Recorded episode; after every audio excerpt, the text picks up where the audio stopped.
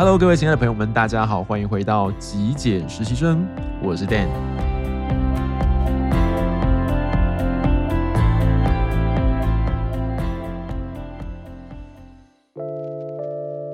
在今天的节目上面，我想跟各位聊聊居家空间的陈列哦。那陈列其实它的内容涵盖的非常的广泛，也可以谈得很深哦。比方说家具如何陈列。又或者是我们如何去陈列我们空间中的装饰物？今天会比较着重在装饰物的分享上面。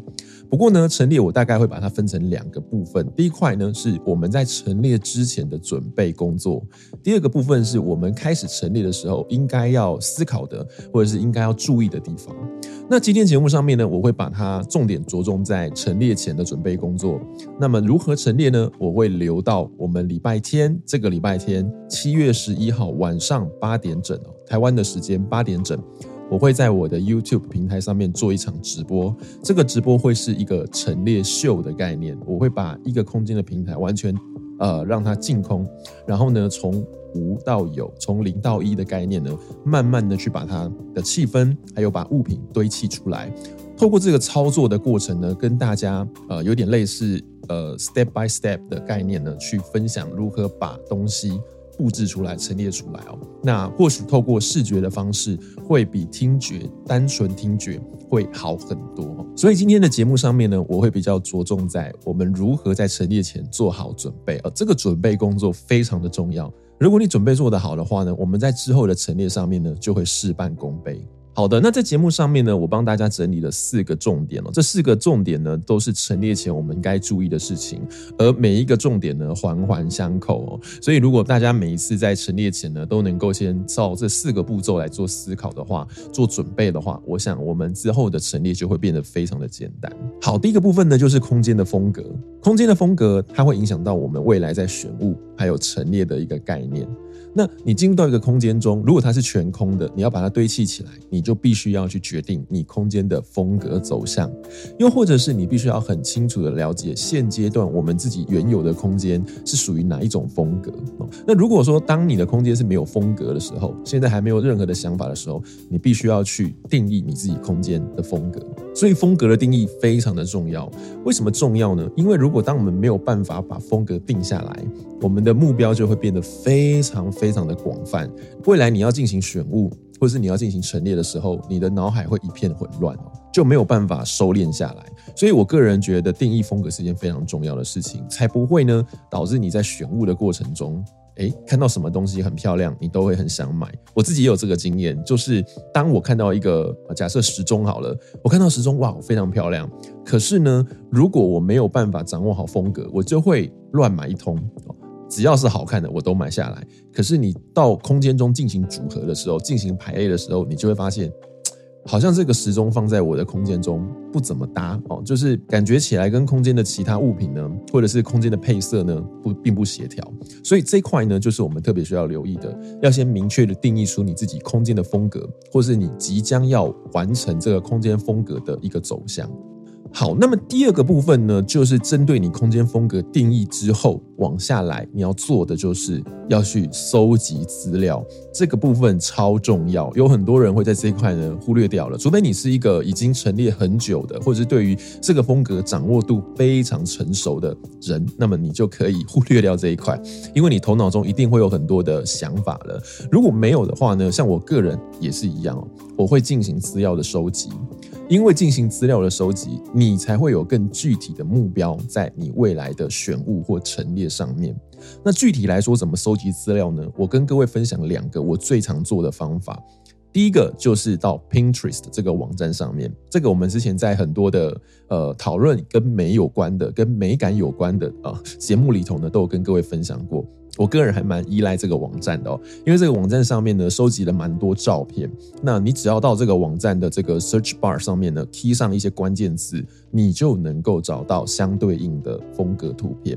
比方说，你想要找北欧风，那你可能就可以找呃，比方说 Nordic 这样子的一个关键字，或者是你可以找 Scandif 这样子的一个关键字，你就可以找到相关的一些呃照片。那你再透过照片。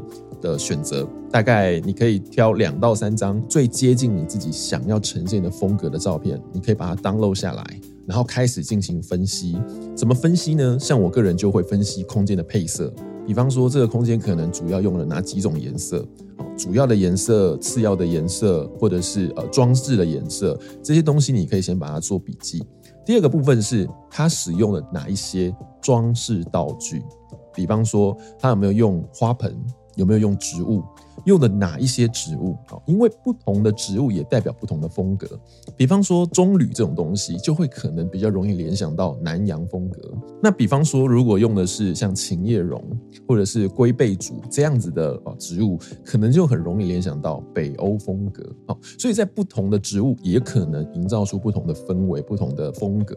这点是可以需要注意的地方。那另外像是它的灯饰。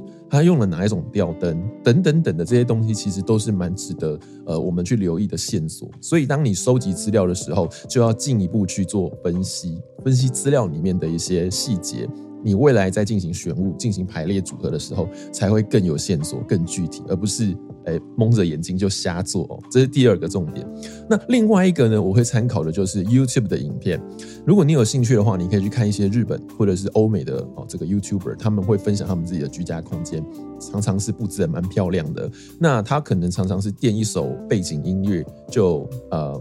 介绍完它的空间哦，那在介绍这个空间的过程中，我常常会很有意识的去看这支影片，看到哪一个 part 觉得特别的好看，看到哪一个 part 特别的美，跟自己的内在有共鸣的，我就会停下来，好，可能盯着荧幕。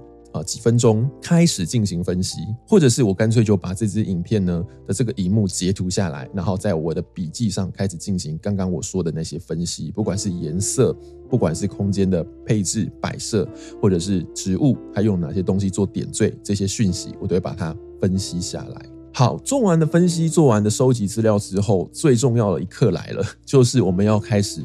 选物，我们要进行 select，挑选这件事情是非常重要的。我个人觉得，挑选这件事情呢，大概已经占了陈列是否能够成功的七十到八十个 percent 了，非常高。因为你选物选的对，那么你在未来陈列上面呢，几乎是可以蛮轻松、蛮简单的，怎么摆就会怎么好看。那如果说你在选物这块呢，没有选好东西，如果没有买对，其实就像我刚刚说的，你在空间中怎么摆？都会觉得不怎么协调，所以选物这件事情是非常重要的。那选物有什么重点呢？其实要谈也可以谈很细。我这边给大家两个重点。我个人的风格，我陈列的概念是，我不希望空间中有太多太多的没有用的东西啊。很多的风格，如果你去找北欧的照片，你去找日系的照片，你可能会看到很多的居家空间中，它会放一些书。比方说，他会放两本假书，然后上面再垫一个，比方说多肉植物啊，或者是一盆小小的盆栽，诶，看起来是蛮美的，看起来是蛮蛮蛮有质感的。可是呢，我个人认为下面两本书是假的，是假书，所以根本就不会用。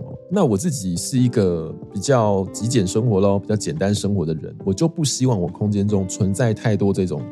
简单讲就是废物，它只有装饰用，没有任何实质作用的书籍哦。那就算它如果是一本真的可以看的书，你垫在下面，其实你也看不到啊，你也不能拿来看。所以我个人就不会做这样子的装饰。当然，我不能说这样的装饰是错的。或者是不好的，因为每个人喜欢的不一样，所以你可以自己去决定。但就我个人而言，我希望我自己空间的装饰物是有用的。所以在选物的过程中呢，我自己给我自己的一个，嗯，不能讲限制，但是就是一个原则，就是我会选择有用的，同时是好看的。选物的时候，不仅要有用，同时也要好看。这个东西如果好看的话，你未来在做陈列的时候才会比较好陈列。如果这个东西本身不好看，那么就很难在陈列的时候摆出非常漂亮的画面。好，那么第二个重点呢，在关于选物上面呢，就是好看怎么来的？好看的怎么来，就是跟美感。跟品味有关系，所以呃，你在选择物品的时候呢，你需要不断的去累积经验，你甚至是像我刚刚说的，在收集资料这一块，你就要去思考这个空间的主人当时他选择这些物品是为什么。这个物品本身是不是跟它的风格契合？可能他选择的是一个比较复古的风格，那么他在选择物品的时候就不会去选择颜色太过鲜艳的，或者是它的造型太过于现代感的，他就会选择比较老的、比较旧的这种物件哦。所以你会在选物的过程中再一次回去反复的检视你前面两个步骤所做的事情，在这样子的状况下，你才有办法确保你选的物品是对的。还有你选的物品是有味道的，是符合你空间的这个氛围、这个风格、味道的物品。所以，除了我们刚刚讲的要有用、好看以外，这个好看本身呢，就来自于你对于一个呃风格或对于物品的一个审美，你对于一个物品的美感哦。所以这两个东西是很重要，在选物的时候。那当然，美感这个部分，就像我刚刚说的，需要透过时间累积，透过练习，一步一步的慢慢去提升。好的，那么在陈列的最后一个重点呢，就是我们必须要充分的了解你所买回来、你所选择的这些物品，它最终要放在什么地方，然后是什么人去使用它，怎么使用。哈，举个很简单的例子，如果你今天要陈列你的书桌、你的工作桌，那么基本上呢，就要回归到我们曾经讲的，它要符合这个人的生活动线。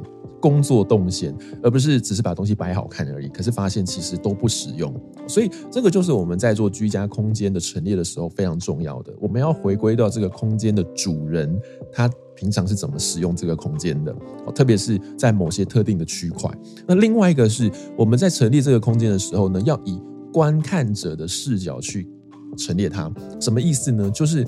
当我们进到一个空间的时候，有些地方它的陈列是三百六十度可以环视的，有些地方是我们得要用仰视的，由低往高看。比方说，有一些柜位、有些柜子、有些层板，它是比人的视线还要高，所以你在陈列它的时候，你要留意的是，你是由下往上看，所以你不会由上往下看。那当然，有些地方可能是俯视，比方说你在客厅的茶几，茶几通常是比人还矮，所以我们看它的时候是由上往下看。那另外像是有一些平台，它本身是会呃靠墙的。也就是说，它有一个面向呢，是我们人看不到的；又或者是有一些墙面呢，它是两片墙会做成一个直角，有一个夹角，那就等于说，一个东西如果摆在上头的话，它会有两个面是会被牺牲掉的，它是不会被看见的。那这个时候，其实我们可以运用一些小技巧，可能把一些我觉得比较不 OK 的哦那个角度呢藏在里头，我们只把我们想给人家看到的那个表面哦那个角度。放在外面，让别人来看，让别人欣赏，这个就是运用空间中的一些不同的角度，还有人的视角，我们可以去做一些空间陈列上面的一个调整跟思考。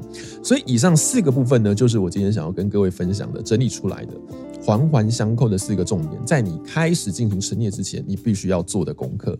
最后呢，我想跟各位做一个小小的总结。我在自己陈列空间的过程中呢，我蛮希望这个空间做出来是有人味的，是像有人会使用的。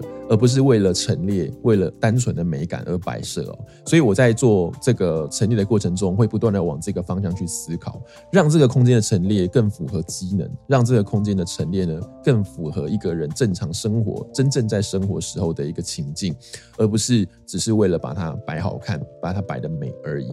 好，以上就是我今天要跟各位分享的节目内容，把重点放在陈列前你应该要注意的几个重点。那希望大家能够好好的掌握这些重点，也能够在自己的居家中呢开始进行思考，开始进行练习。那么我们这个礼拜天的晚上，七月十一号晚上台湾时间八点钟呢，我会开一场直播，大概三十分钟到一个小时，我会进行空间陈列的。呃，实际操作跟各位分享操作上的一些技巧，还有一些呃思考的想法哦。那欢迎有兴趣的朋友呢，可以加入。如果你喜欢我今天为您准备的节目内容，别忘了记得帮我按一个赞，也欢迎您订阅支持我的频道。我是 Dan，我们下期节目见，拜拜。